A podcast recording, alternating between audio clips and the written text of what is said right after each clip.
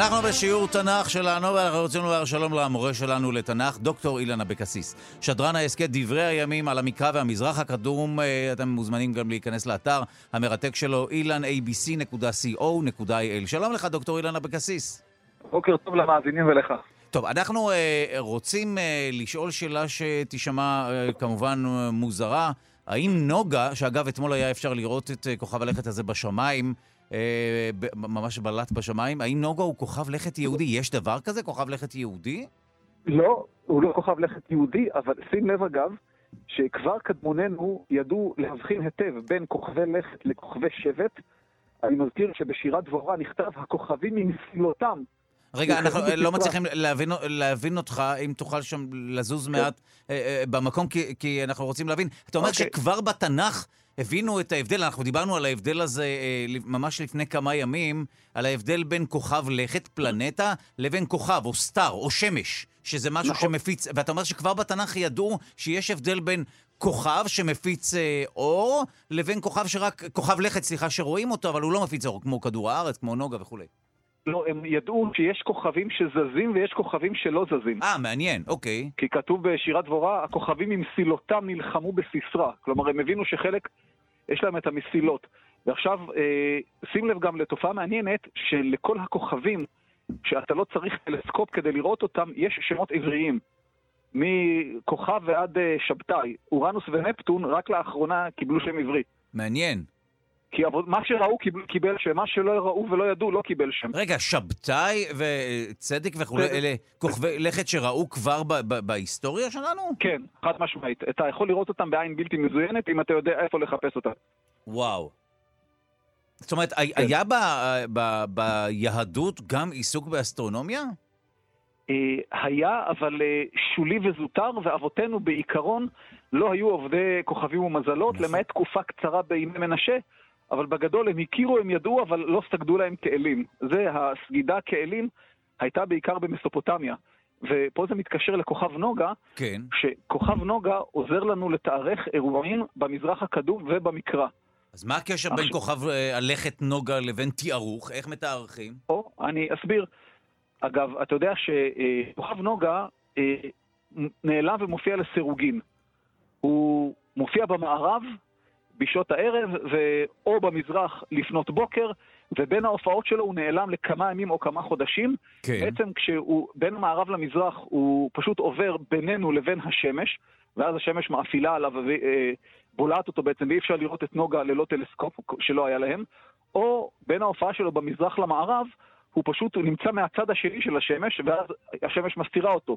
עכשיו, הקדמונים ידעו, למרות שהם אה, ראו את הכוכב מופיע בשני מקומות שונים, הם הבינו שזה אותו כוכב, ויש רישום מדוקדק של המופעים האלה, מתי ואיפה ובאיזה שעה ואיזה יום, והחשוב לענייננו, זה לוחות נוגה של מלך שנקרא עמי צדוקה, מלך בבלי. כן. הוא אחד הצאצאים של חמורפי, או ש- מי שנקרא חמורבי.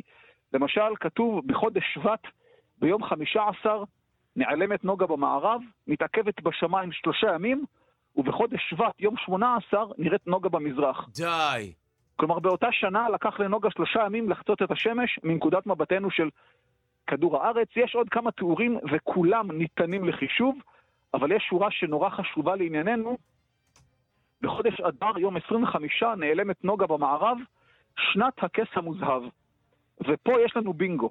שמה זה שנת אומר הכס- שנת הכס המוזהר? זהו, עכשיו שנת הכס המוזהב אנחנו יודעים ממקורות אחרים שזה השנה השמינית של עמי צדוקה. ואם אני מחשב באילו שנים נוגה נעלמה במערב, במערב בכ"ה באדר והולך אחורה, זה יוצא 1638. ופה בעצם אני נעצתי עוגן יתד כרונולוגית בקיר, ועל היתד הכרונולוגית הזו אני יכול לתלות את השנים של המלכים שלפני והשנים של המלכים של אחרי, ובזה וואו. אני, אני גם משלב, אה, יש אה, ליקוי ירח מפורסם מ-763, נקרא אה, בורס גאלה, וכל מיני אירועים קוסמיים. הרי המסופוטמים וגם המצרים צפו ותיעדו אירועים קוסמיים, כוכבי לכת, ליקויי מאורות וכולי וכולי, וכיוון שהאירועים הקוסמיים האלה הם מחזוריים והם ניתנים לחישוב גם קדימה וגם אחורה, ובעזרת אותם אירועים קוסמיים, אני יכול לומר לך שירושלים חרבה ב-586 לפני הספירה, ושישראל חרבה ב-722 לפני הספירה וכולי וכולי. כלומר, נוגה ועוד אירועים קוסמיים אחרים עוזרים לנו לתארך את האירועים בתקופה, במקרא ובמזרח הקדום.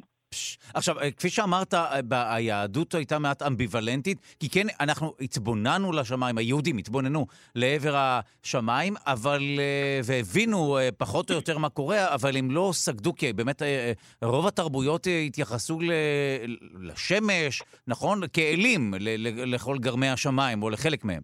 נכון, אבותינו הכירו טוב מאוד את האסטרונומיה, כי זה, בזה היה תלויה הישרדותם. אם אתה לא יודע מתי לזרוע ומתי לקצור, אתה פשוט תמות מרעב. אבל אבותינו לא סגדו לכוכב, לכוכבים ומזלות, למעט יש לנו ככה אזכור של ימי מנשה, ששם סגדו לשמש ולירח ולכל צבא השמיים, אבל זה בדיוק שיא ההשפעה המסופוטמית על ארץ יהודה. ואז כשהאשורים ירדו, העניין שלנו בסגידה לכוכבי השמיים ירד, ואני מזכיר אגב את הביטוי התלמודי, אין מזל לישראל. כלומר, עם ישראל מחוסן מפני אה, כוכבי השמיים וגרמי השמיים. בגלל החיבור למצו, לתורה ולמצוות של הקדוש ברוך הוא. כלומר, עם ישראל הוא, מעולם לא סגד לכוכבי השמיים, למרות אגב שאתה רואה שעד היום יש איזה חלחול של גורמי, גורמי השמיים, אמונה, בדמות אסטרולוגיה. אבל שם... כן, אה, יש לנו אסטרולוגיה יהודית? יש אסטרולוגיה יהודית, אם כי בעיקר למטרות אה, של עיבור החודש ועיבור השנה, אבל אתה רואה בתרבויות העולם וגם עד היום בעיתונים, אם אתה מזל קשת או מזל דלי, אז uh, סכום כסף נכבד יגיע אליך, או אורח חשוב יבוא לבקר. עד היום ההבלים האלה מודפסים גם בעיתונים, כי אנשים צורכים את זה. כן, טוב, זה סתם נחמד, אבל ברור לנו שאף אחד לא כן. לא באמת מסתמך על זה, אני מקווה. Uh, תתפלא, אני הכרתי כמה שהשאלה הראשונה שלהם הייתה, איזה מזל אתה? כן, זה אף פעם לא הבנתי את העניין הזה. ואם אתה אומר משהו, אז כולם אומרים, כן, אתה פרפקציוניסט, אבל חסר ביטחון, כל מיני דברים שנכונים לגבי כולם. בדיוק. הכללות מוזרות כאלה. זו הגדולה של ההורוסקופ, שהוא טוב כן. לכולם בכל מצב. ממש, תקרא את מה שכתוב לך בכל מזל, אה, או כתוב בכל מזל, וזה איכשהו קצת יתאים לך. טוב, כן. אז, הנה למדנו שגם היהודים הקדמונים הכירו אה, חלק מכוכבי הלכת, וכוכב נוגה הוא באמת מיוחד בכך שהוא גם נעלם, ואפשר לתארך באמצעותו אה, אירועים. כן, התיארוכים וזה אפשר לחשב בדיוק. ממש, שנה, וואו. שנה, יום וחודש, ואני יכול לנעוץ לך בסיכה אפילו בלא מעט מקרים את היום המדויק שזה קרה. פש, וואו. טוב, זה היה מרתק. תודה רבה לך, דוקטור אילן אבקסיס, שדרן ההסכת דברי הימים על המקרא והמזרח הקדום.